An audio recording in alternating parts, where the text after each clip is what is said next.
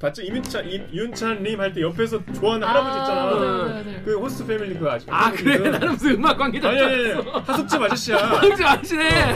그러니까 너야 진짜 잘다. 너 우리 집에서 연습해서 잘 된 거요 이러면서. 그러니까 보통은 이게 어둠 속에서 한 줄기 비- 희망의 빛이 음악이라는 의미로 한 게 맞습니다. 이거는 이제 좀 비하인드가 있는데 나랑 회의하기 3일 전에 닥터 스트레인지를 보고 오셨어. 음표 싸움 받고. 아 아 댓글 읽어주는 기레기 아니 아, 네.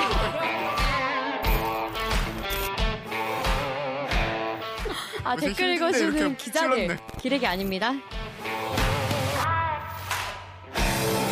지금 여러분은 본격 KBS 소통 방송 댓글 읽어주는 기자들을 듣고 계십니다. 지자 요댓 인자 요댓 이게 네. 아십니까 여러분?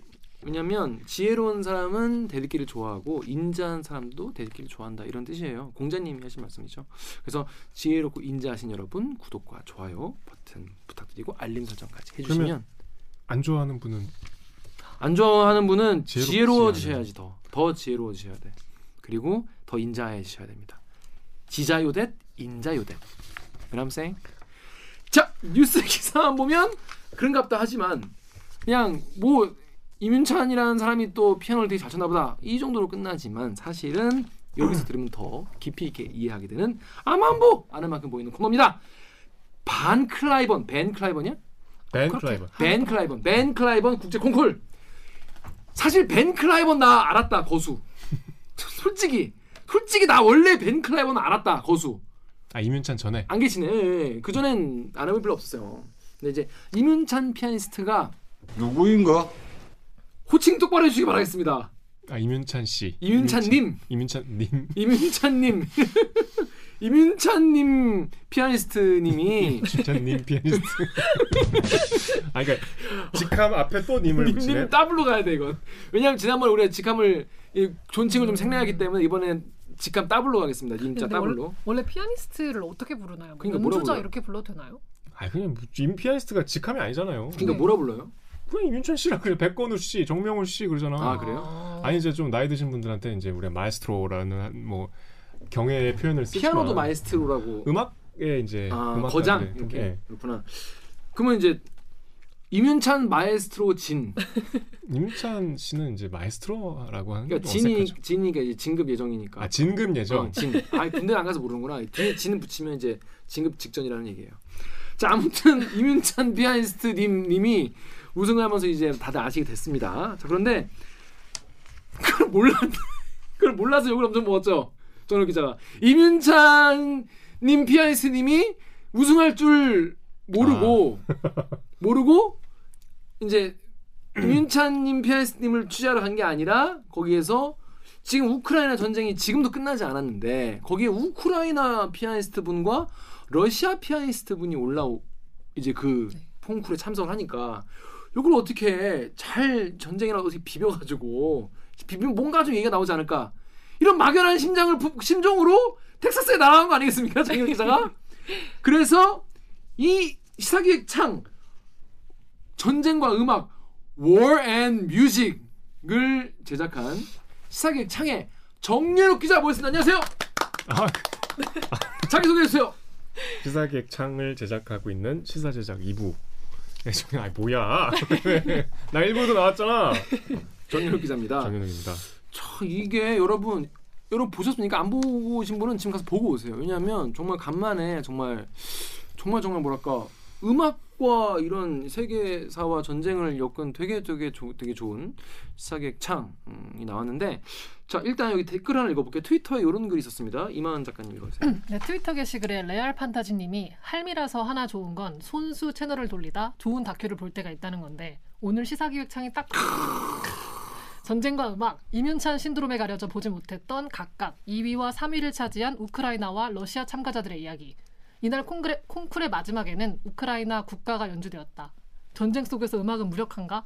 음악으로 빚어진 경계를 넘어서는 연대는 무엇을 말할 수 있을까? 왜 이렇게 웃으면서 읽어요? 그 앞에 두고 말씀을 드리니까요. 아 그러니까 너무 약간 민망하네. 또 유튜브 실시간 댓글에 음주 수룰레님이 우케행님이 저- 경쟁자들 심리를 다 흔들어 놓고 다녔어. 음. 자 어떻게 이 취재를 처음에 하시게 된? 이거 사실 이거 되게 극비로 진행했잖아요. 사실 어떤 거 취재하러 가는지 뭐. 여기까지는 아니고. 근데 여기 지금 이렇게 말씀해주신 분이 참 감사한데 음. 오늘까지 악성 메일에 또 아, 시달리고 또. 있어요.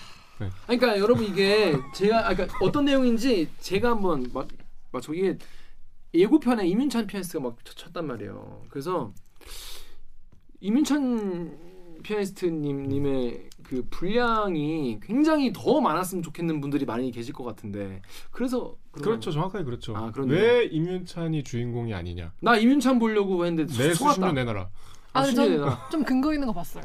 왜 이면찬을 가운데 세웠냐? 그 썸네일 그 사진은 반 클라이번 콩쿨 측에서 배포한 공식 사진이에요. 제가 찍은 게 아니에요. 그래도 그걸 잘라가지고 써야지. 하여튼 왜 임윤찬이 주인공이 아니냐는 항의와 이제 비방 댓글과 메일을 많이 받고 있습니다.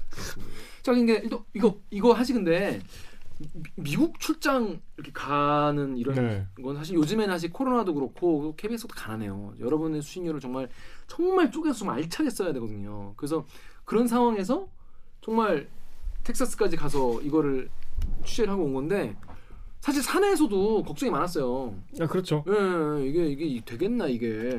아 예를 들어서 이게 우리가 우연에 기댈 수밖에 없는 게 예를 들어서 우크라이나 러시아가 다 아예 뭐 예선에서 떨어질 수도 있는 거잖아요. 그럴 수 있죠. 그러니까 그래 버리면 그냥 어? 오, 어떡하지? 그, 그 그런 걱정도 했을 텐데.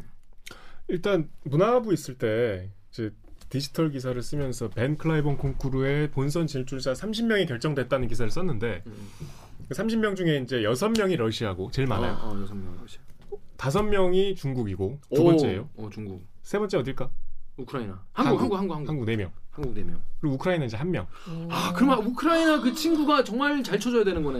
근데 내가 그걸 가만히 보는데 우크라이나 그 친구가 우승할 것 같더라고. 왜냐하면 한국 사람이면 이민찬 어, 왜 몰랐냐 이런 댓글. 한국인이라면 한국인이라면 이민찬 피아니스트 왜 몰랐냐? 응원합시다. 그렇게 제가 구도가 네. 일단 우승 후보가 크게 보면 이제 세, 세 부류 1구는 이제 단연 러시아의 그 안나 게니신의 이- 아까 2등한 가운데 서서 이제 욕 먹고 있는 그분이 러시아 출전자 중에선 발군 음. 굉장히 이제 이거 1위가 기대되는 피아니스트였고 이제 한국 4명 중에는 임윤찬과 신창용이라는 피아니스트가 있어요. 신창용이라는 피아니스트는 임윤찬 씨보다 나이가 좀 많은데 이미 그 롯데 콘서트홀 뭐 상주 음악가인가 굉장히 스타 피아니스트예요. 음.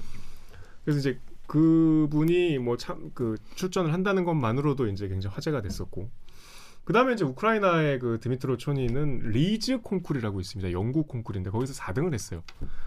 그러니까 이제 4등을 하고 도전을 하는 거니까 리즈 콩쿨에서 4등할 정도면 사실 입상을 했으면 1, 2, 3등도 순위의 의미가 없거든요. 음.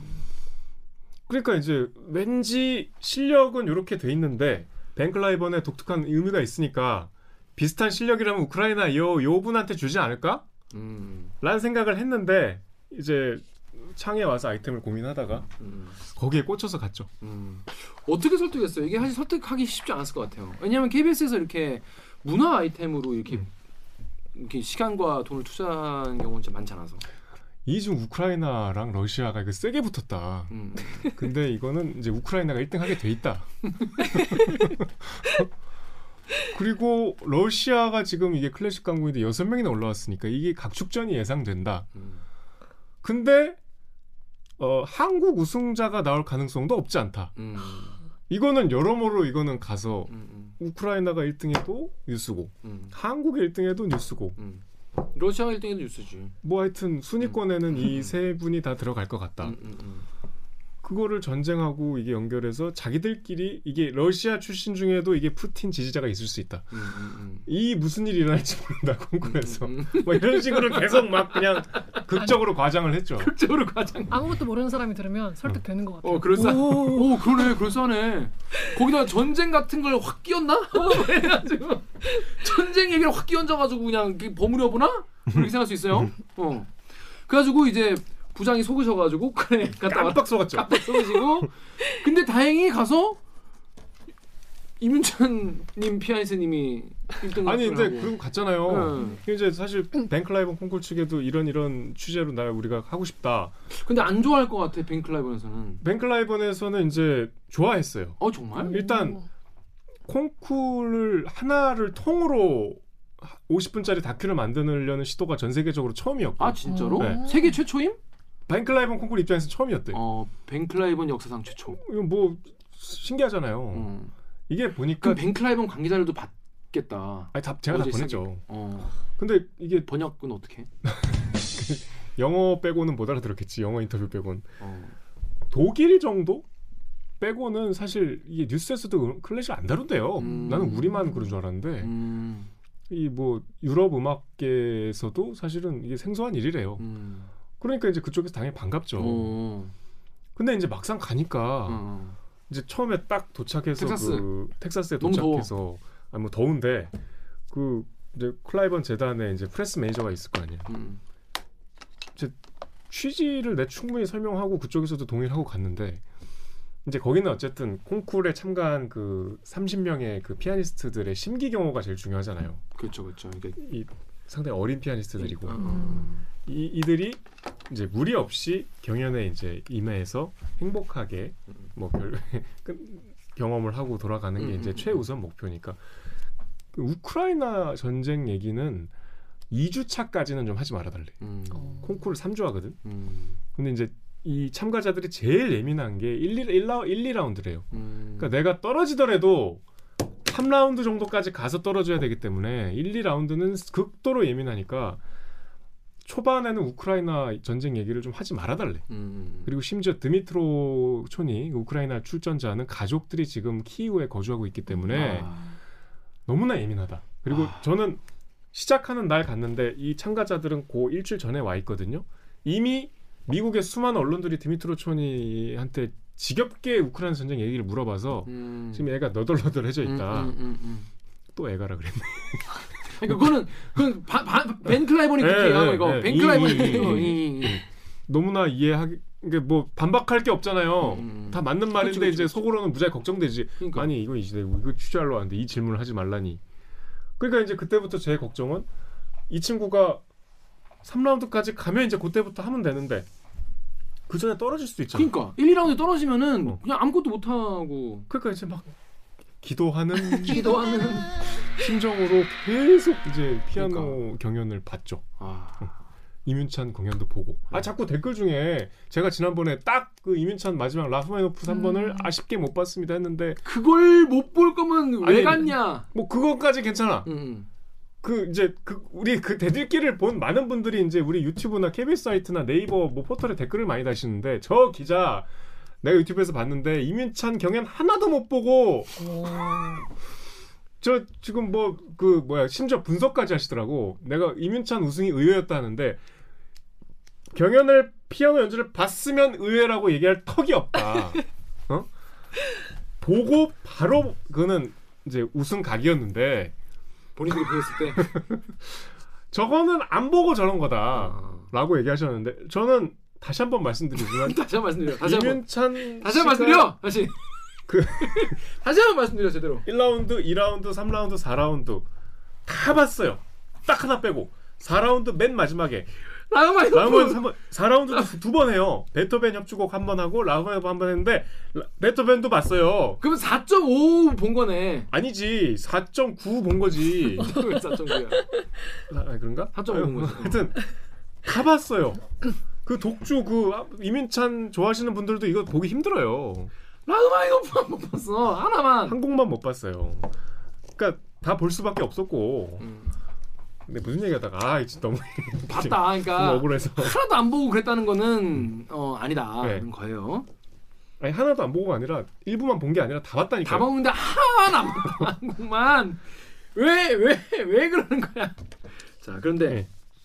그래가지고 근데 여기 데- 근데 이제 인터뷰를 그래도 나중에 끝나고 아 그러니까 하시긴 예. 이제 조마조마했죠. 저는 이제 어쨌든 뭐 그렇다고 해서 이제 제가 취재를 이걸 해야 되니까 이 경연자들의 마음의 그 심리적인 안정을 제가 흐트러뜨릴 수는 없잖아요. 음, 음, 당연히 그렇죠. 저는 그리고 음악을 좋아하는 음악 애호가로서 그것도 예의가 아니라고 생각했기 때문에 음, 음.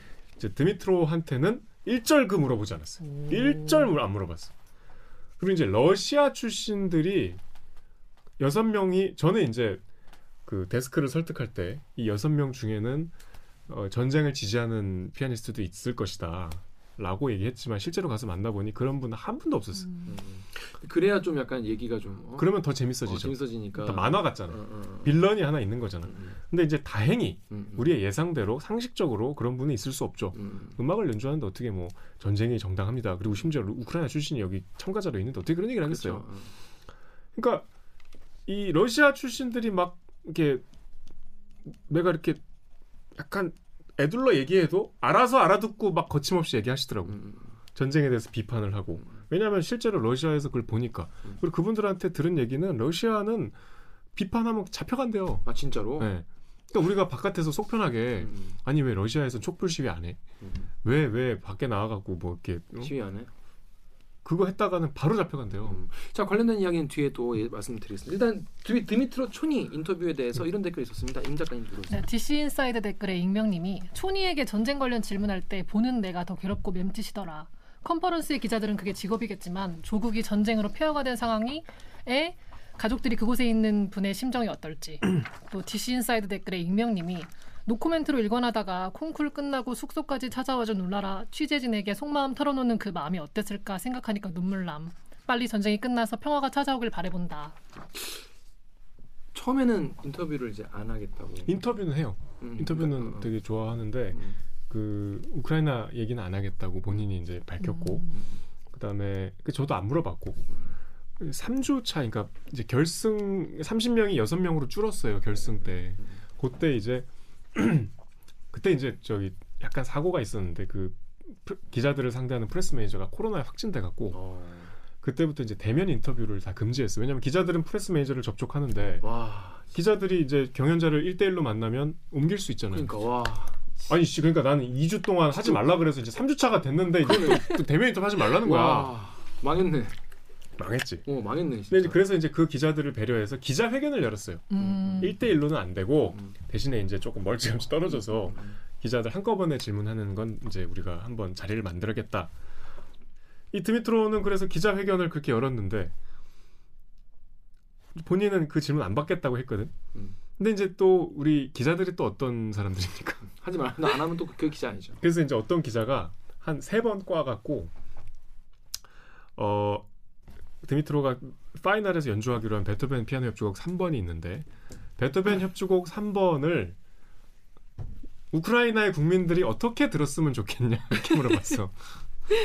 그랬더니 차갑게 저는 그 질문에 대답 안 하겠습니다. 그러더라고. 음. 이렇게 여러 번 꽈서 얘기했는데 그다 이렇게 분위기가 좀 쌓여졌어요. 음, 음, 그리고 이제 저는 그 일절 물어보진 않았는데 이제 저의 전략은 드미트로 초니가 머물고 있는 호스트 패밀리의 집을 이제 가기로 고 며칠 전에 이제 허락을 받아놨어. 음, 당사자한테 허락을 받아서 음. 그러니까 왜냐하면 제가 1라운드부터 쭉 인터뷰 그러니까 우크라이나 드미 얘기는 일절 안 하고 음악 얘기만 해서 이제 2주 동안 계속 만났어요. 음, 그러니까 이제 아무래도 친해질 거 아니야. 그래서 야 우리 너네 집에 한번 좀 가, 가면 안 되냐? 집에서 너 연습하는 거랑 뭐 이렇게 좀 가족들 지내. 아 너무 좋대 오래. 그러니까 이제 콩쿨 재단 측에 제 거꾸로 어이 허락했어요. 주소 알려주세요. 그랬더니 음, 음, 알았다. 당사자가 허락하면 알려주겠다. 음, 그랬는데 이제 코로나 확진이 되니까 주소를 안 알려주는 거야. 음, 그래서 이제 집에도 못 가게 생겼잖아. 음, 음. 그래갖고 이제 정말 그때 취재 망했다. 진짜. 이랬는데 그래갖고 이제 그래도 계속 경연은 열리잖아요. 이게 그러니까. 이제 경연자가 많으니까 내 차례가 아닌 날 다른 경연자들이 연주하는 날 가끔 내 차례가 아닌 사람들이 와서 봐요. 그러니까 뭐 이를테면 이민찬 씨가 객석에 와서 이제 음. 보는 거야. 음. 그래갖고 이제 막 와 어떡하지 하고 이제 보고 있는데 그날 드미트로 초니가 보러 왔어. 음. 누구 연주? 누구 연주를? 그 이제 이민찬. 아 이민찬 네. 연주를. 그 이제 바지 끈을 잡았지. 야 나 지금 지금 이 주소 안 알려준다 애들이. 어. 코로나 걸렸다고 얘는 그걸 몰랐지. 음. 드미트로 초니는 그걸 몰라갖고 아 내가 한번 이제 뭐 다시 얘기할 테니까 나는 집에 와도 된다. 다시 얘기 된대. 아니, 그러니까 나도 답답한 게 그럼 네가 알려줘. 그니까요. 주소를 직접 근데 이제 모를 이- 수 있죠. 이분도. 그 클라이번 재단 쪽하고 이렇게 계속 조율을 해야 되기 때문에 자기가 그치, 일방적으로는 그치. 못 알려주고 그치, 그치. 내가 얘기하겠다 뭐, 뭐 그래서 오래잖아. 괜찮다잖아. 그래서 겨우 받았어. 아 그러면 이게 여러분 이거 가지고 또 어?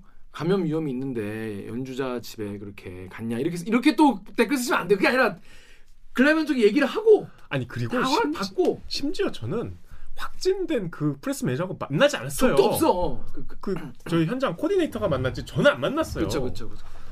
그, 여러분 그거 또그 가서 하면 안 돼, 아시죠? 그, 그 정유 기자 때문에 2등했다, 뭐 이런 이런 거 쓰면 안 돼, 이런 거 쓰면 안 돼. 그리고 안 이제 돼. 3주 차가 될 때까지 드미트로 초니와는 이제 신뢰 관계가 생겼어. 왜냐면 그러니까, 내가 그러니까. 인터뷰를 여러 차례 했는데 나 한 번도 안 물어봤거든. 아, 그러니까 이. 기자는 어. 하지 말아요, 안 하는구나. 어. 그리고 나도 그의 우, 저 우승을 기원해 이해감 또 먹겠네. 너는 왜 그의 우승을 왜 기원했냐고. 한국인이라면 이윤찬 피아니스트 아니 고합시다. 실제로 좀 그렇게 아, 취재하니까 친해지잖아요. 그치, 그치, 그치. 어. 그렇기 때문에 일절 저는 계속 그래서 이제 집에 겨우 이제 가게 됐어. 어, 그 집이 미국의 뭐 이렇게 호텔 같은데요? 그 호스트 패밀리라고 그 포토스란 도시에서 열리잖아요. 음. 그럼 클라이번 쪽에서 이제 자원자를 받아요. 뭔죠? 포토스의 주민들이 내가 참가자를 3주 동안 맡아서 케어하겠다. 어, 음. 저요. 홈스테이 같은 거네. 홈스테이. 그렇지. 어. 에어비앤비지. 어, 에어비앤비인데 홈스테이 같은. 어. 그 보통 지원을 해요. 그러면 밥, 도 해주고 막 그래요? 숙식을 제공하고 피아노 어. 연습 공간을 제공해요. 아 그럼 피아노가 있는 집이어야겠네? 그러니까 공간만 있으면 돼. 아 피아노 갖고 와. host family가 되면 어. 클라이번 쪽에서 억대 스타인웨이 피아노를 제공해줘요. 어, 그 물론. 콩쿠르가 끝나면 회수해 갑니다. 그 주, 주면 좀 그렇지. 어. 그 이제 보통은 보니까 호스 그 포트워스의 은퇴한 부잣집 어. 음, 집이 어마어마해 보통. 어. 그래갖고 임윤찬 씨도 제가 직접 들었는데 그래서 임윤찬 씨가 14시간 연습했다 그랬잖아. 하루에. 하루에 14시간 연습했다. 와 그럼 그 집 사람들 계속 그, 내가 그 얘기했어 임윤찬 씨한테 아니 근데 집저 호스트 그 호스트 그그 봤죠 임윤찬 임, 임윤찬 님 할 때 옆에서 좋아하는 할아버지 있잖아 네, 네, 네. 그 host family 그 아저 아 그래 나는 무슨 음악 관계자 아니 아니 아니 하숙집 아저씨야 형제 아시네. 그러니까 너야 잘했다. 너 우리 집에서 연습해서 잘 된 거요. 이러면서. 그러니까 보통은 이게 그 하숙집 아저씨 아줌마들이 네. 그 숙식만 제공한 게 아니고 이제 얘가 계속 왔다 갔다 해야 되잖아 네. 경연자가 공연장을 어. 일일이 다 태워주고 아 그것도 해야 돼. 매니저처럼 계속 따라다녀요 어. 현지 코디 같은 거네. 연주할 때는 객석에서 보고 어. 그다음에 연주가 끝나면 가서 백스테이지 가서 데리고 나와서 차에 태워주고 야, 그, 계속 수행을 해야 그 돼요. 클래식 음악을 또 좋아하시는 분이 좋아하지 않으면 못해요. 못 하겠네 음. 진짜. 그래서 내가 이제 계속 인터뷰할 때도 따라오니까 임윤찬 씨 오. 인터뷰할 때 그 호스트 그 유명한 그 할아버지가 음. 옆에 있으니까 이제 내가 안 들리게 아, 한국말 못 아, 나는 알아들 되게 테니까. 음악 거장인 줄 아, 전혀 알았어. 아니야 하숙집 아저씨야. 부자 부자. 어 어. 부잣집. 부자 부, 부자. 그러니까 부자인지 모르고 아니 몇 시간 하루에 연습하냐 어. 그랬더니 뭐뭐 열몇 시간 뭐안 싫어하냐. 그러니까 옆방에서 막 그것도 리스트 이런 거막 치면 엄청 시끄럽잖아. 아, 그랬더니 별채가 있대. 와. 집 안에. 이분이 그러대. 그러니까 아예 건물이 다르대. 어. 밤새 쳐도 모른대. 어. 집 안에 어, 걱정이 없대. 집이 되게 큰 그러니까 집인가 보다. 집 안에 건물이 이제 따로 있는 거지. 무슨 말이야? 집 안에 건물이 있다는 게 무슨 얘기야? 부러움이야? 울타리 안에 이제 건물이 어, 따로. 근데 어 그렇구나. 나 그 그 욕도 먹었어. 드미트로 집만 가고 왜 이민찬 집은 한국인이라면 이근찬 집 갑시다. 이근찬 취재 갑시다. 한국인이라면 응. 어, 그랬는데. 하여튼 어. 그런 이제 호스트 패밀리가 있어요. 어, 어. 그래서 그 집에 이제 이제 이제, 겨우 성사가 됐어. 어. 그래갖고 이제 그 전날 이제 제가 그때 한 3주째가 되니까 이제 계속 드미트로를 만나고 너무 이제 안쓰럽더라고. 음. 저는 이제 이 개인사를 아니까 음. 어? 엄마 아빠는 우크라이나에 있고 혼자 텍사스에 와서 피아노 치고 막 아, 그 혼자임 그러면 그렇지. 아, 저- 좀 외롭고 심심하겠다. 그러니까 이거는 뭐 취재 이런 걸 떠나서 어, 어. 너무 이제 애정이 가고 그러니까. 안쓰럽고 또 이게 되게 조- 호감이 생기고 이래서 어. 제가 그 넥타이를 하나 사갔어요 선물로 어. 비, 꽤 좋은 넥타이를 또 개인적으로 선물을 해갔어요 음. 선물 사갖고 가서 이제 가서 그속그 가족들이랑 같이 지내는 것도 보고 가족이 뭐 우크라이나 그러니까 가족이 아니고 저 호스트 패밀리 아, 가족이지 뭐 패밀리. 어. 어, 호스트 가족. 아니지. 상주 가족. 어. 어, 어. 또 다른 가족. 어, 그리고 뭐 그, 그 생활하는 것도 보고 어. 거기서도 얘기하고 거기서도 우크라이나 질문 안 했어. 근데 영어로 대화했어요? 어, 영어로 다 했어요. 어. 그러니까 내가 좀 힘들었다고 얘기했잖아. 영어 잘 못해. 그러니까 제가 그러니까 기계적인 영어. 아. 질문 외워가고 아이패드에 적어가고. 어. 근데 이제 얘기를 추가 질문 안 하고. 추가, 추가 질문을 할 수밖에 없잖아. 네. 그러면 이제 이제 막 형식 파괴 영어를 하면서 이제 막. 어, 막, 막 계속 막 이렇게 하게 되죠. 음. 아, 그래서 집에 가서도 그 질문 안 했어요. 우크라이나 얘기 안 했어. 어, 생각해봐. 집에까지 갔으니까 이제 웬만큼 친해졌잖아. 음. 그지. 막, 막 계속, 그, 그때쯤 되니까 나도 좀 편하더라고. 음, 음. 근데 이제 걔한테 그날 집을 나서면서. 계란이. 드, 드미트로 저는 솔직히 그만큼. 친해졌습니다, 이제. 아 이건 친구니까. 저 는 그래도 돼요. 네. 이민찬 씨하고는 그 정도로 친하지 초, 않습니다만. 초니님이 드미트로-? 드미트로는 오케이. 드미트로가 오케이 한거 맞아? 오케이. 확인할 방법이 없으니까 뭐 오케이라고 했겠죠. 네. 그래서 그 집을 떠날 때 너 모든 연주를 다 마치면 마지막으로 한 번만 더 하자. 음. 뭐를 어. 인터뷰를? 어. 어. 그리고 그럼 그때- 그때까지 몇 번이나 했어요? 그때까지 한 일곱 번 여덟 번 했죠. 어, 많이 했네. 어. 근데 그거를 음악 얘기만 계속 물어본 거? 그리고 내가 중간에 한 번 실수를 한 번 했거든. 왜 왜? 그 모차르트 협주곡 다큐에 나오지만 3라운드에서 모차르트 협주곡 한 곡을 해야 돼요. 음. 그김 기자도 좋아하는 모차르트 협주곡 20번. 어, 그거 그거 되게 브람, 브람 어, 좋아, 단조 단조 단조. 어, 바바바바. 모차르트 피아노 협주곡 그 27개 중에 발견된 게 27개인데 또 또 이거 뭐 팩트 틀렸다고 근데 발견된 게 27개입니다. 그 중에 단조가 딱 두 개 있어요. 음, 맞아. 슬픈 음. 분위기의 협주곡인데 그 협주곡을 굉장히 거칠게 막 그 빠르게 열정적으로 쳤어. 난 그게 너무 좋았어. 음, 그래서 음, 이제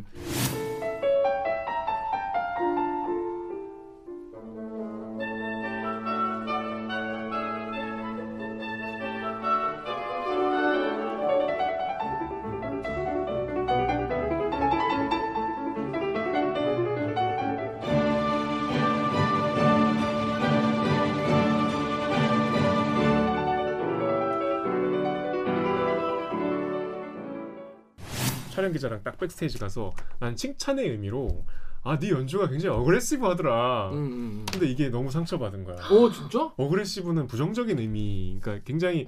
너 왜 이렇게 세게 쳤니?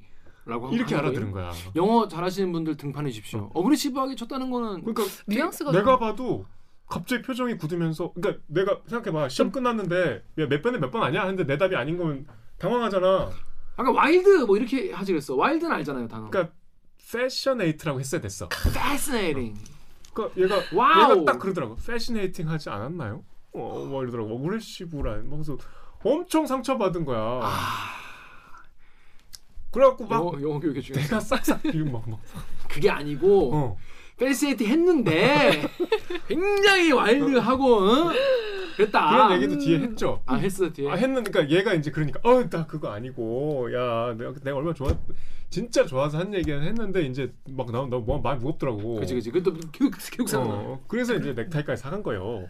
그래서 이제 집을 나설 때 어, 모든 연주 다 끝나면 이제 그때는 상관없잖아. 어 그치 그치. 그때 이제 너도 시험 끝났잖아. 음, 그때 마지막으로 인터뷰하고 나 그때 조금 하고 싶은 질문 할게. 음, 음, 오. 우크라이나의 우자도 안 꺼냈어 그때까지도. 음, 음. 불편한 질문을 그때 하겠다. 언컴포터블한 거 질문하겠다. 음.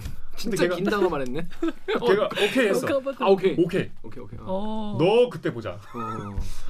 그러고 나왔어요. 어. 그리고 걔가 이제 모든 이제 연주 끝나고 그때가 이제 시상식 2 시간 전이야. 음, 음. 연주를 다 끝나고 이제 왔는데 얘가 이제 그 리포트에 나오 저 다큐에 나오는데 그 어떤 할머니가 드미트로의 마지막 연주할 때 이제 객석에서 무대로 이렇게 이렇게 올려다가 해바라기를 하나 줬어. 음. 해바라기 한 송이 사왔더라고. 그래서 이제 그 해바라기를 들고 나오는데 이 친구가 먼저 이 해바라기가 우크라이나의 상징이다. 나한테 얘기하더라고. 그 국기 보면은 파란 거 노란 거 있지 않냐. 노란 게 해바라기다. 그래서 우리 그때 신재희 기자랑 우크 밀 아니야? 근데 그랬더니 밀과 해바라기래요. 음. 어 그래요? 네. 밀밭 밀밭. 해바라기와 밀이래. 어. 네. 어. 그럼 뭐 우크라이나 사람이 그렇다는데 뭐 내가 어떻게? 그러게. 아무튼. 그래 나또 창피한 게 아닌데 코디한테 미리 영어로 뭐였지? 아, 휘트 휘트. 그래갖고 뭐 이제 먼저 얘기를 하더라고. 음. 그럼 그 얘기는 어디서 했어요? 이제 그 백스테이지에 그 대기실이 있어요. 음. 피아노도 있고, 그러니까 기다리면서 피아노 연습할 수 있는 조그만 음, 골방이 음, 있어요. 음. 한세 사람 들어갈 수 있는 화장실도 딸려 있고 음, 음. 거기서 이제 해바라기를 뭐그 얘도 이제 이 기자가 3주 동안 나를 계속 우크라이나 짐을 참아준 걸 아니까 음. 먼저 그 얘기를 하더라고. 그리고 이제 정식으로 마이크 달고 앉아갖고 어 물어봤죠. 너 저기 가족들도 너 여기 온 거 아냐? 지금 결승까지 온 거 보고 있냐? 그랬더니 아또 유튜브로 생중계 되니까 다 보고 있대. 이제 거기서 그 다음에 이제 더 이상 이제 이거 더 이상은 내 참을 수 없잖아. 나도 내일 짐 싸서 가야 되는데. 더 이상 미룰 수 미룰 수 없다. 음. 어. 지금까지 그리고 한 번도 안 물어봤으니까 2022년 2월 24일 러시아가 우크라이나를 침공한 날너뭐 했냐? 음.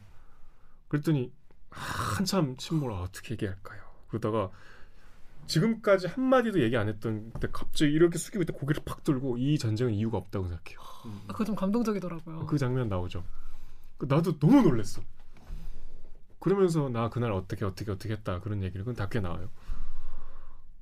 그리고 사실 저는 그때 더 이상 이제 얘가 힘들게 얘기했으니까 더 이상 이제 안 물어보고 싶더라고. 음, 음. 그래서 이제 뒤에 이제 촬영 기자들은 좀더 물어봐, 더 물어봐.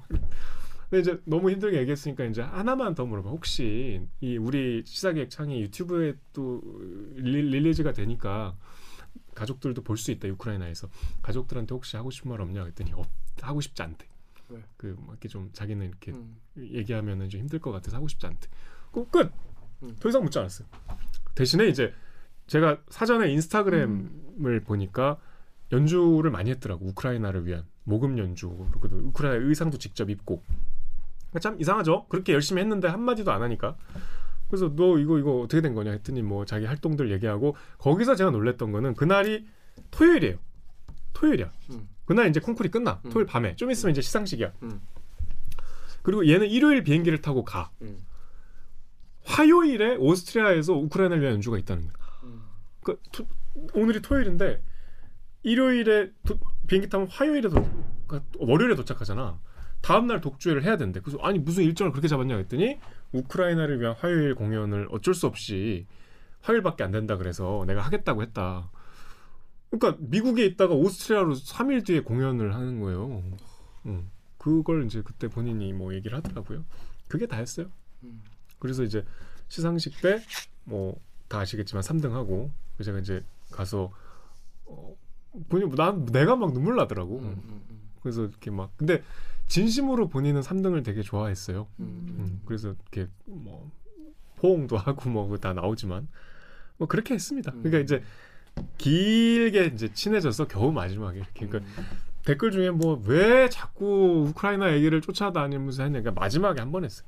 끝나고 다 끝나고 한번 했단 말이야. 아니 그래서 저는 감동적이었어요. 뭔가 그 느낌이 처음에 이렇게 마음을 닫고 있다가 마지막에 뭔가 왈칵 나오는 느낌을 저는 받았거든요. 그러니까 근데 안 본인- 하셨던 거라고 해가지고 본인은 이제 아 그러니까 계속 내가 묻, 물어 묻고 묻고 묻고 대답을 못 들은 게 아니라 아예 안 물어봤어요. 근데 본인은 또 그런 걸 눈치를 챘겠죠. 내가 왜 왔는지도 알 거 아니야. 내가 첫날 그랬거든. 당신이 내 다큐의 주인공이다 이랬거든. 근데 뭐야? 왜요? Why? 나 너 때문에 너를 보러 사우스 코리아에서 왔다. 그랬더니 막 아 너무 고- 감사한데 내가 막 과연 그럴 만한 피아니스트인지 모르겠다. 뭐 이러는데 모르겠어. 뭐 자기를 왜 그런지 왜왜 모르겠어요. 근데 이제 어쨌든 그런 시간을 거치면서 친해지고 집까지 가고 이러니까 이제 마지막에 본인이 우리한테만 마음을 열었어요. 음. 어, 그런 과정이 있었습니다. 나중에 드미트리 초니 드미트로. 드미트로 초니님 피아니스트님이 네. 내한 공연을 할 수 있는 거 아니겠습니까? 아니 뭐 저기 서울에 조만간 나를 보러 놀러 오겠다. 오, 뭐? 그런 신뢰 관계가 생겼죠. 그럼 진짜 그 제가 제가 왓츠앱을 또 가입했어요. 오. 드미트로랑 연락하려고. 음. 그래서 이제 제가 그대로 I will show you 음. real soul of my city. 영어, 영어 너무 알았어. 와라 어. 음. 라고 했죠. 어. 어. 드- 음, 드미트로 뭐몇 내년 드미트로는 94년생 94년생? 28살 우리나라 28? 29 우리나라 29이죠. 어 그럼 뭐 술 먹어도 되겠네. 드미트로는 술 먹을 수 있죠. 근데 어. 뭐 자기 뭐? 주량은 와인 한 잔이라 그러니까. 그렇습니다. 어 정말 근데 얘기 들어보니까 진짜 히- 진짜 힘든 취지였구나. 하루하루 진짜 지날수록 어. 아 하루가 아, 이게- 또 지났네. 어. 그래서 마지막 날까지 진짜 불안했을 것 같아요. 진짜 초 정말 마음 타들어가는 근데 저는 제가 바램 저의 바램은 이 얘기하면 또 욕하시.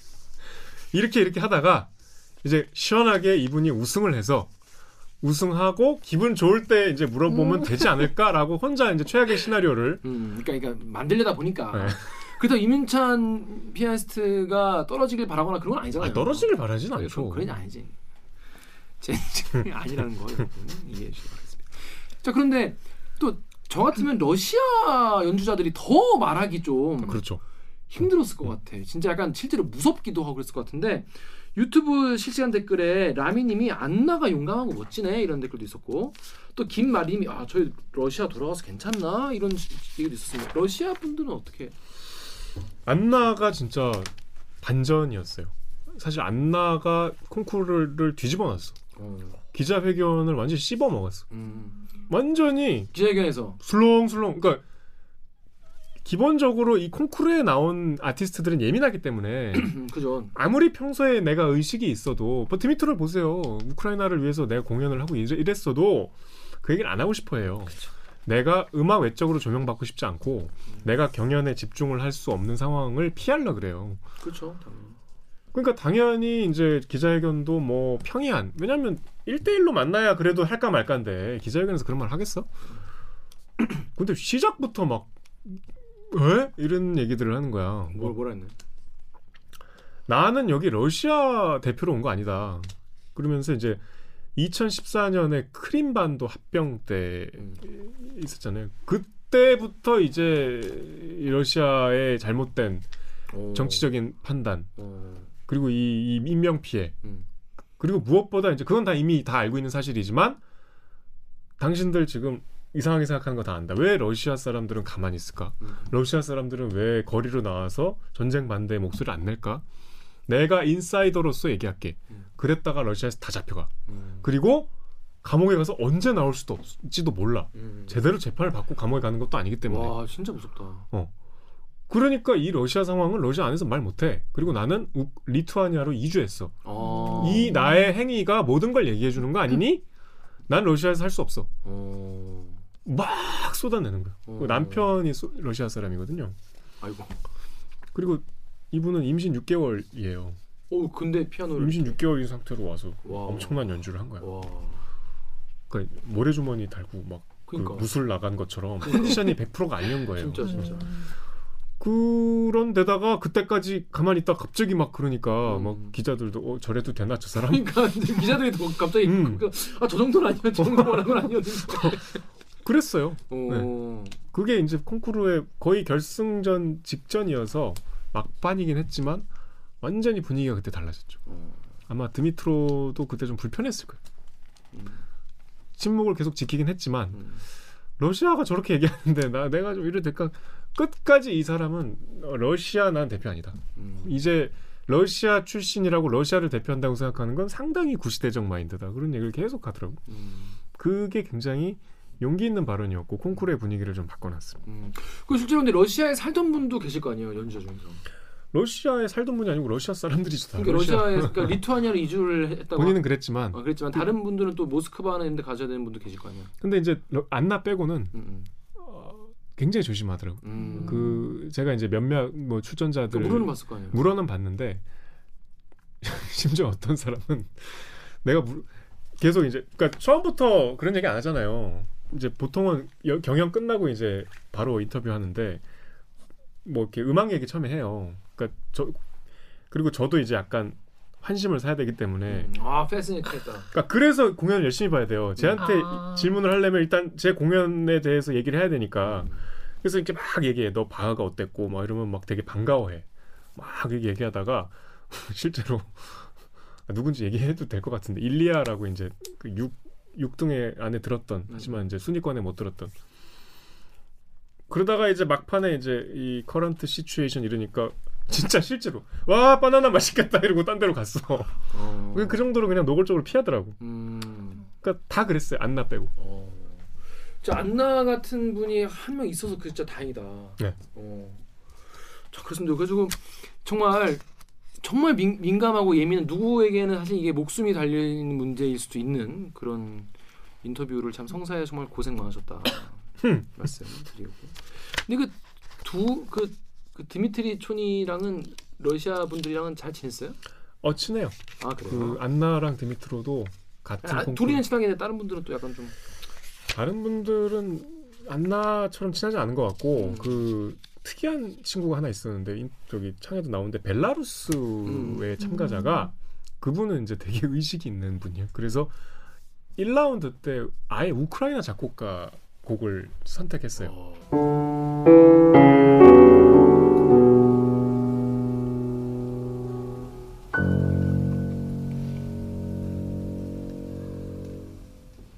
본인 자유선곡이거든. 어. 일부러.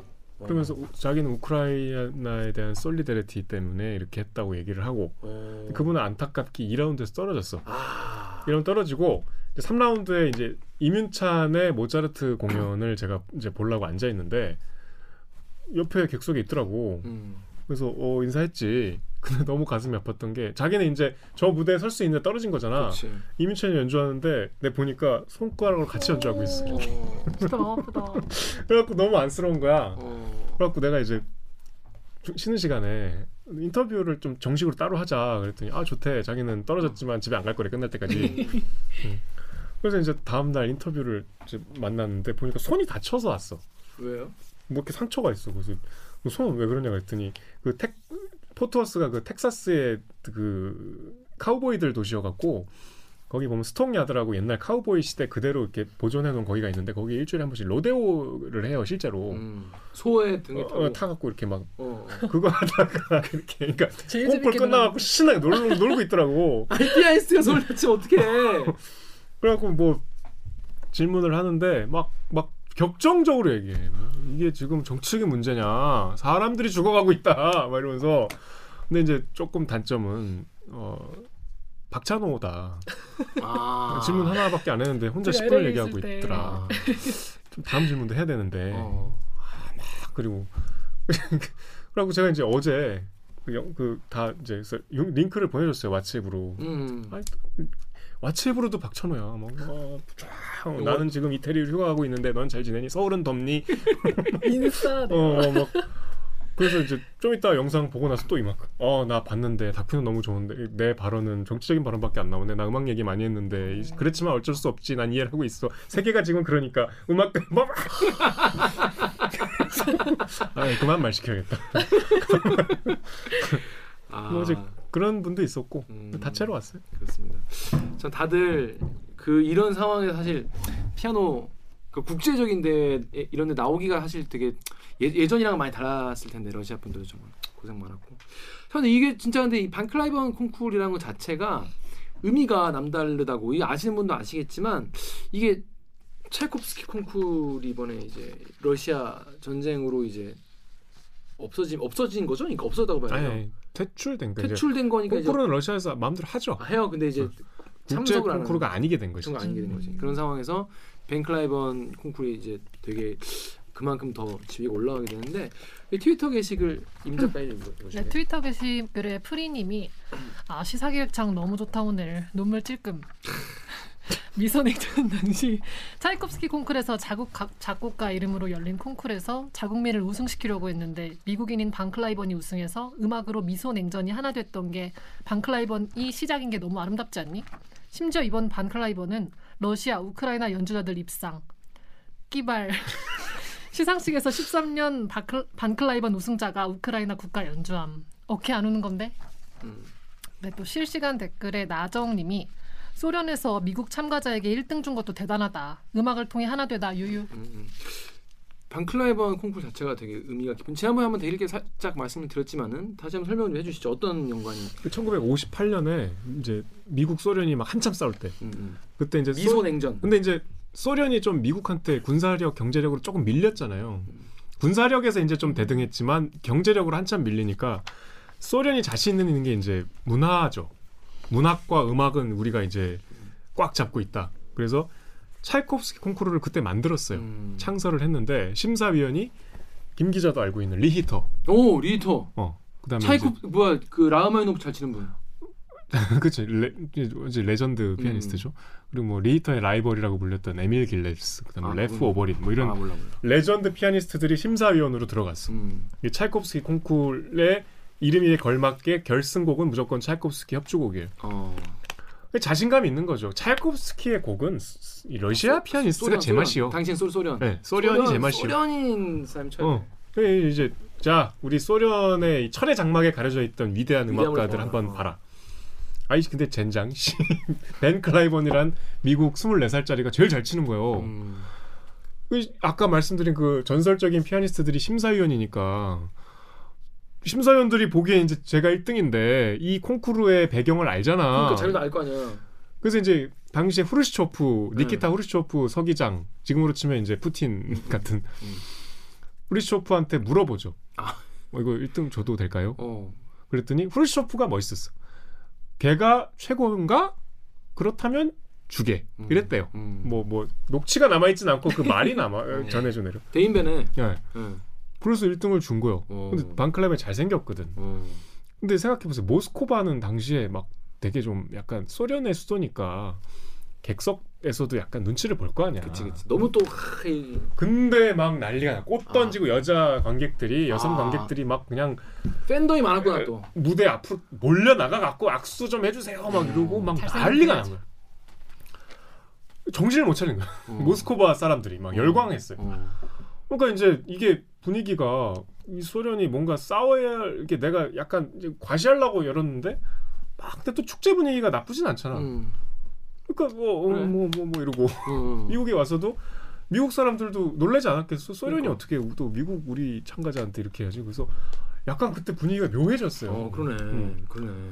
그게 되게 음악사적으로 되게 중요한 사건. 어, 그러네. 벤클라이번이 이제 이런 세계사적인 큰 족적을 남겼으니 이 벤클라이번 살고 있는 이제 포트워스 텍사스에서 이 사람을 기리는 뭐 콩쿠르를 만들자 해서 음. 62년부터 이제 시작이 된 거죠. 그러니까 이제 지금 전쟁과도 아주 시사성이 의미가 이게 연관이 되는 면이 있었습니다. 그래서 댓글에 또 근데 아니 근데 아까 무슨 말인지 알겠는데 이 음악을 이 전쟁과 연결시키는 건 좀 에바 아니냐 억가 아니냐 이런 댓글이었습니다. 시사기상 유튜브에 지인님이 아니 러시아 국적이라는 이유로 말이야. 어 made in Russia라는 이유로 음악적 권위를 무시하고 박탈하는 게 말이 되냐? 차이콥스키 콩쿨 말씀하신 것 같아요. 음악의 영역에 정치권이 이게 관여하는 게 맞냐? 이게 맞나?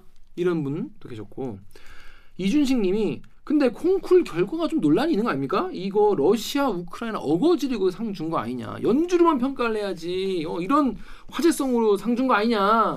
어 이런 이런 어거지 상 준 거다. 이런 얘기 됐어. 이런 지적도 있었어요. 요첫 번째 댓글은요. 그 이거 조금 잘못 알고 계신 게요. 그 그러니까 다른 콩쿨들에서 러시아 출신들은 안 받았어요.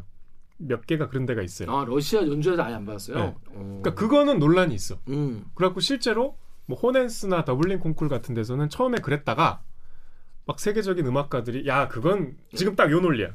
이 made in Russia란 이유로 야 너무한다. 그래서 철회했어. 음, 야 그건 에바야. 네. 근데 이제 차이코프스키 콩쿠르는 차이코프스키 콩쿠르 자체가 러시아 전쟁이 정당하다고 주장했어요. 아 그럼 안 되지. 그리고 그럴 수밖에 없는 것이 차이코프스키 콩쿠르의 이사회의 멤버가 김 기자가 좋아하는 게르기예프예요. 아 그리게프 형님. 푸틴의 직속, 절친 절친. 어, 뭐 절친. 여기는 어, 푸틴하고 이렇게 척을 질 수 없는 아 관계고. 초월 수 없는. 그, 그 게르기예프가 사실상 차이코프스키 콩쿠르의 가장 음. 영향력 있는 인사기 때문에 그래서 세계 콩쿨 연맹에서 입장 표명을 정확하게 해달라. 음. 근데 어 우리는 러시아 전쟁은 정당하다고 어, 씨, 본다. 그건 그건 얘기 안 되지. 이래서 이제 90% 찬성으로 퇴출된 거예요. 그거는 좀. 음. 여기 말씀대로 러시아랑 국적이란 그 이유 하나가 아니에요. 음. 음, 그런 이유가 있었고 음. 그다음에 이제 요 이준식님 댓글에 제가 이제 이 얘기를 꼭 하고 싶은데 오늘 이번에 이윤찬 씨가 1등하고 이제 우크라이나 러시아 이렇게 됐잖아요. 근데 이제 이윤찬 씨에 대한 뭐 어마어마한 팬덤과 또 그 팬들이 갖고 있는 애정과 뭐 그 열광을 저는 10분 공감하고 이해하는데 이 음악 콩쿠르는 스포츠랑 달라서 이를테면 같은 곡을 A, B, C가 쳐서 점수를 매기는 게 아니거든요. 각자 자기가 원하는 곡을 치는 거예요. 음. 다른 곡을 치는 거예요. 그래서 라흐마니노프 3번이 상당히 화려하고 난해한 곡이죠.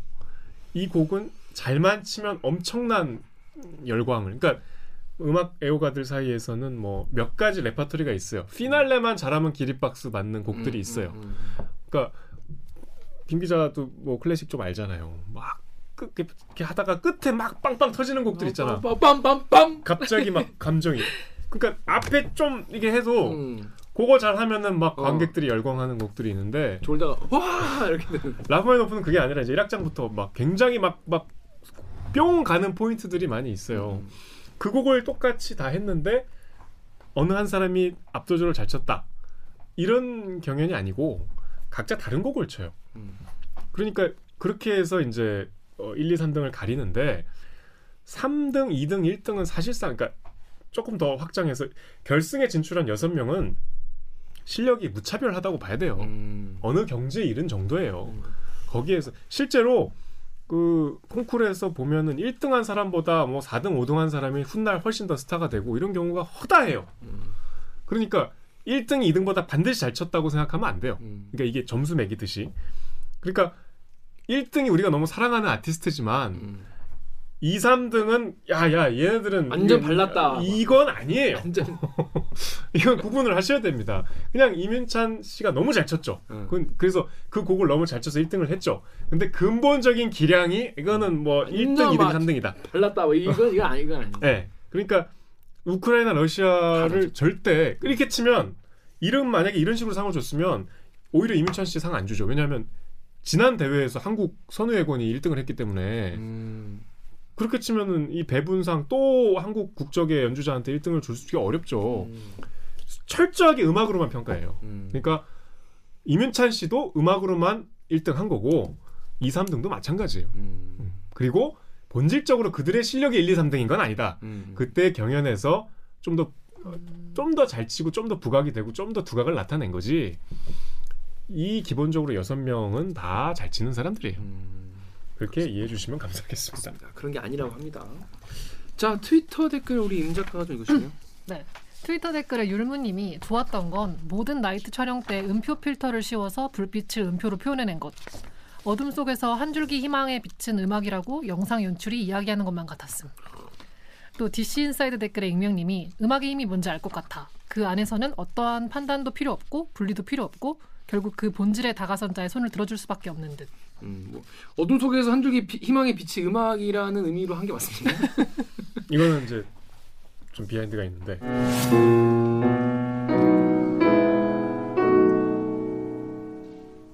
음악은 바로 지금 절실한 희망이자 구원입니다.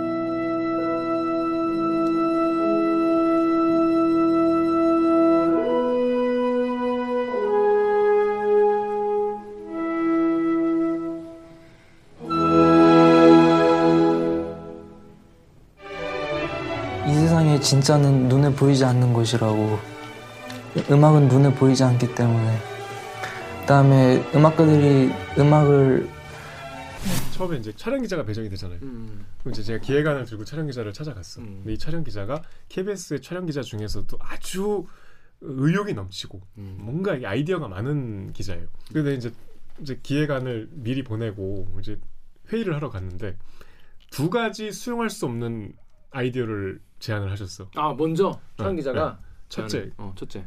드미트로 초니를 키이우로 데려가자. 폐허 속에서 피아노를 치게 하자. 우리 어떻게 가? 우리 못 들어가는데. 뭐 들어가는 것까지는 그렇다 쳐. 어. 피아노를 어디서 구할 것이며 이거를 폐허에다가 갖다 놓고 연주를 하면서 그 어떻게 찍냐? 그 영화 피아니스트 보셨네. 영화 피아니스트 보면 나오더라고. 아, 그게 안 느껴져요. 된다면, 그게 안 된다면 어, 좋다. 텍사스에 사막이 많지 않냐? 사막으로 가자. 사막까지 피아노를 어떻게 들고 갑니까? 피아노가 피아노는 다리가 이가지고 다 빠져. 그 이제 그거 하나. 두 번째는 이 촬영 기자가 마블 매니아예요. 아 또. 어. 아니 그냥 좋아하는 게 아니라 매니아예요. 음. 나랑 회의하기 3일 전에 닥터 스트레인지를 보고 오셨어. 음표 싸움 봤구나. 아, 아 그 손가 오- 오그라드는 음표 싸움. 그거를 닥터 해- 스트레인지와 닥터 스트레인지가 싸우면서 서로 음표를 주고받는. 이거는 내가 사수를 해야 된다. 음표를? 음표 던지는 건 이거 내가 이거 이건 해야겠다. 음. 잘만 하면 좋을 수도 있을 것 같아. 어. 그래서 그러면 그거는 잘 우리가 찍어 와서 뭐 이제 저 영화 CG도 제작하는 그 좀 업체 찾아가서 한번 얘기해 봅시다. 속으로는 아, 이게 제작비가 도대체 그럼 얼마 도대체 거기다 CG 하나 하고 얼마 막 마블 마블 제작팀한테 마구 연락해야겠네. 어떻게 해야 되나 이러고 있는데 이제 출장 가서 우리가 밥- 이제 밤에 저녁 먹고 이러는데 이상한 장비 하나를 보여주더라고. 그러니까 이제 본인도 이제 생각을 했을 거 아니에요. 그러니까 뭐 여러 가지 어렵 우리가 텍사스 취재를 3주 동안 가는 것만도 엄청난 비용이 드는데 만들어 왔어 필터를 어. 음표를 이렇게 그려갖고 어. 저도 정확한 원리는 이 손상원 기자가 잘할 텐데 어디 이렇게, 이렇게 태양광 드론을 이렇게 필터에다 음. 끼면은 어. 그 카메라 화면에 음표가 쫙 떠요. 그, 그, 그, 그거 맞아? 원리 그거 맞아? 어, 맞아. 자기가 그걸 음표 이렇게 갖고 오려서 만들어 왔어. 어. 음표 뭐 음표도 막 8분 음표, 16분 음표 있고 그 다음에 오. 막 별도 있고 막 오. 달도 있고 오. 그걸 자기가 직접 만들어 왔어. 와. 인정이다, 그건. 그래서 그걸 껴갖고 이제 이제 이걸 이걸 써먹으려고. 어. 근데 이제 한 번 중간에 이 콩쿨 측에서 참가자들을 어 그 포토스에는 미국에서 제일 큰 동물원이 있어요. 어. 그 제가 기린이라고 찍은 사진 보여드렸죠. 예. 그 동물원에서 동물원이 문 닫은 저녁에 그 참가자들 위한 파티를 열었어. 아. 그래서 그걸 공개를 했어. 어. 그래갖고 거기에 드미트로가 온다 그랬어. 음. 그래갖고 우리는 드미트로를 취재하러 그 파티에 갔는데 드미트로가 연습하느라 못 왔어. 아. 그래갖고 이제 나는 막 낙담해서 응? 돌아오는 길에 아 허탕 쳤다 그랬는데 전부 뒤에서 완전히 신나 있더라고. 아 오늘 허탕 친 거 아니라고. 왜요? 알게 될 거야. 어, 어. 그날 그 즐거워하는 사람들과 그 필터를 딱 아. 이제 딱 성 어. 아, 딱. 기가 막힌 그림이 나왔더라고. 어. 그, 그. 응. 시작은 마무리였습니다. 어둠 속에서 한 축이 희망에 비친 음악이다 이런 메시지도 맞는 거죠? 맞아요. 어, 그그 이 메시지 맞, 맞, 맞아요. 맞아 맞아 이 메시지. 떨어지. 아니, 마블 마블 아니고 어둠 속에서 한 줄기 희망에 비친 음악이라고 영상 연출 이야기 하려는 게 맞다 겁니다.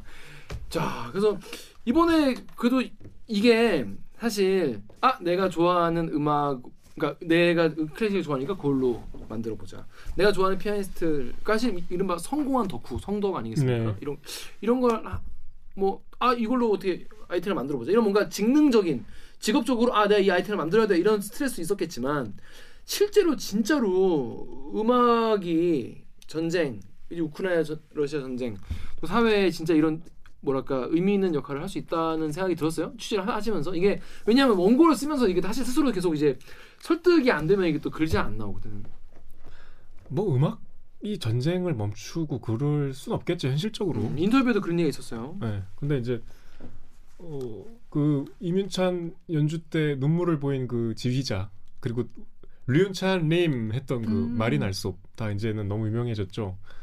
좀 되게 멋있는 분이었는데 그 세계적인 여성 지휘자의 탑 지휘자입니다. 그- 말씀하는 것도 되게 멋있더라고요. 네. 그분이 말씀 중에 참 신기하지 않냐. 애기들은 말 배우기 전부터 노래를 할 줄 알더라. 그 음악이 이게 굉장히 언어를 뛰어넘어서 보편적인 소통의 창구가 될 수 있다는 점에 우리가 조금 더 그러니까 뭐 음악이 거창한 의미를 부여할 필요는 없지만 그 단지 또 그게 클래식만 뭐 국한된 얘기는 아니겠지만 좀 언어로 조금 이렇게 소통이 어려울 때 훨씬 더 초월적인 소통의 창구가 될 수 있다는 건 이번에 느꼈어요. 왜냐하면 음. 말이 안 통하는 연주자들끼리 계속 이렇게 경연을 거치면서 친해지는 걸 제가 목격을 했거든요. 음. 그리고 서로의 연주를 그러니까 신기한 게 스포츠는 막 서로 경쟁하면서 사이가 안 좋아질 수도 있잖아요. 음. 근데 음악은 이게 이민찬 씨도 드미트로 촌의 연주를 굉장히 존경하고 경외해요. 어 그래요 내가 저분보다 잘 치지 않는다 이래요. 어 그래요 어, 와, 본인은 그래요. 진짜 겸손하네 다른 사람들은 그렇게 생각 안 할 수도 있겠지만 음. 저 그리고 저는 이민찬 씨가 너무 처음에 호감이었던 게 처음 만난 게 언제냐면 음. 이게 1, 2, 3, 4라운드 있는데 1라운드가 끝나고 이제 심사 결과 발표할 때 음. 음. 그러니까 이제 이게 첫 번째 관문이잖아. 음. 그 그날 이제 저녁에 저녁도 아니고 밤 9시 늦은 시간에 경연자들이 다 와요. 무대로. 그러니까 집에 있다가도 다 와. 밤에 이렇게 속속 그래서 이제 객석이 꽉 차. 저저 저 로비가 일단 막 웅성웅성 그래. 모든 경연자들이 다 와 있어. 그때 이민찬을 제가 처음 봤어요. 음. 이민찬 씨를. 음.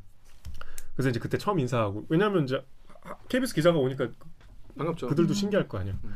인사해서 아 윤찬 씨 우리 저기 나중에 제가 그때 농담으로 어 우승하면은 그때 인터뷰 할까요? 네 그랬거든. 그랬더니 아 오늘이 마지막이에요. 전 이러더라고. 정확한 어디 거예요. 어. 오늘 끝. 막 이래. 난 오늘 분명히 떨어진다. 어. 근데 그게 약간 젠체하는 게 아니라 음, 음. 의도된 겸손이 아니라 음. 진짜 그, 그건 저만 아는 느낌이죠. 음, 대화를 음, 해본. 음, 아이 저 오늘 어 여기 뭐 이래 음. 계속 어, 진짜. 되게 솔직히 좀 외람된 말씀이지만 귀여웠어요. 음.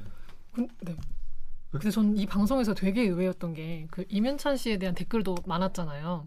근데 말을 너무 멋있게 하는 거예요. 제가 생각한 것과 다르게 뭐 뭐라 그 막 그거 왜 어떻게 생각했길래 아니 그러니까 그러니까 막 음악은 진짜고 인간에게는 음악이 필요하다 이렇게 말을 하는데.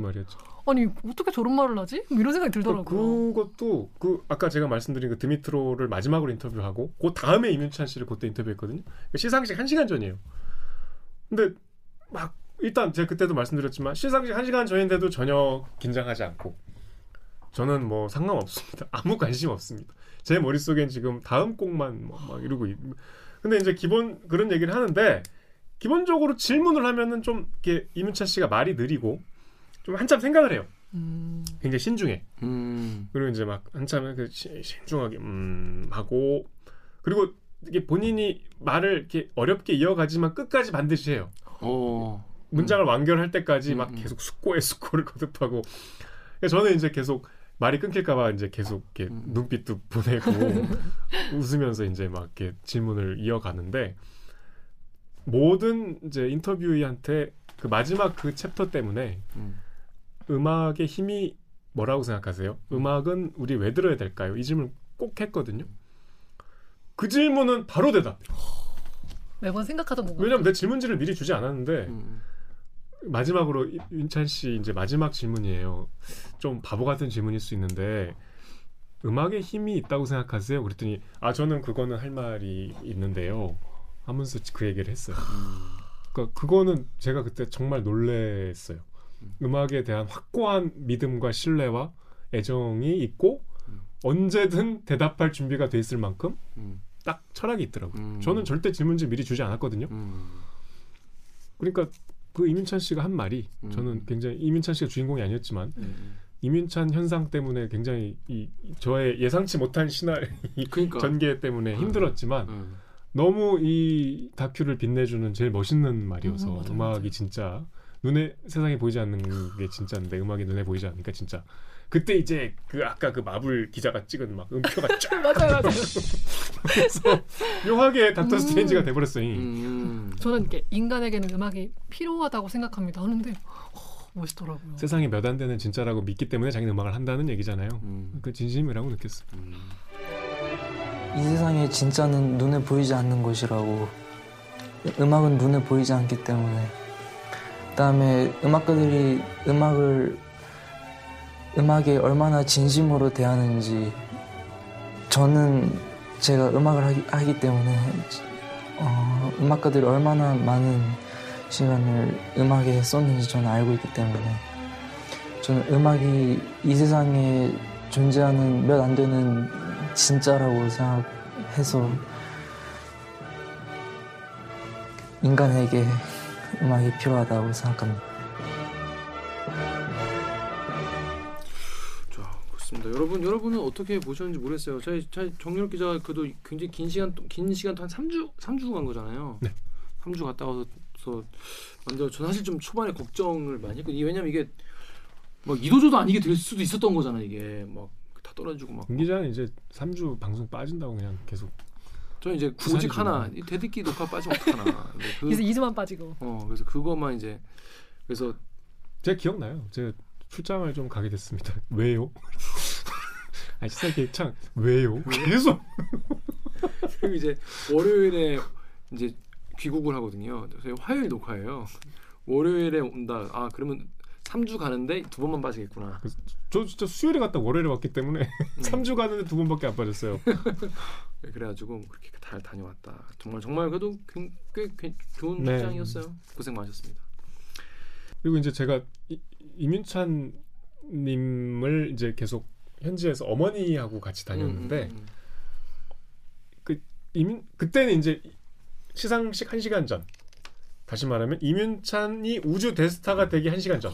음, 음, 음.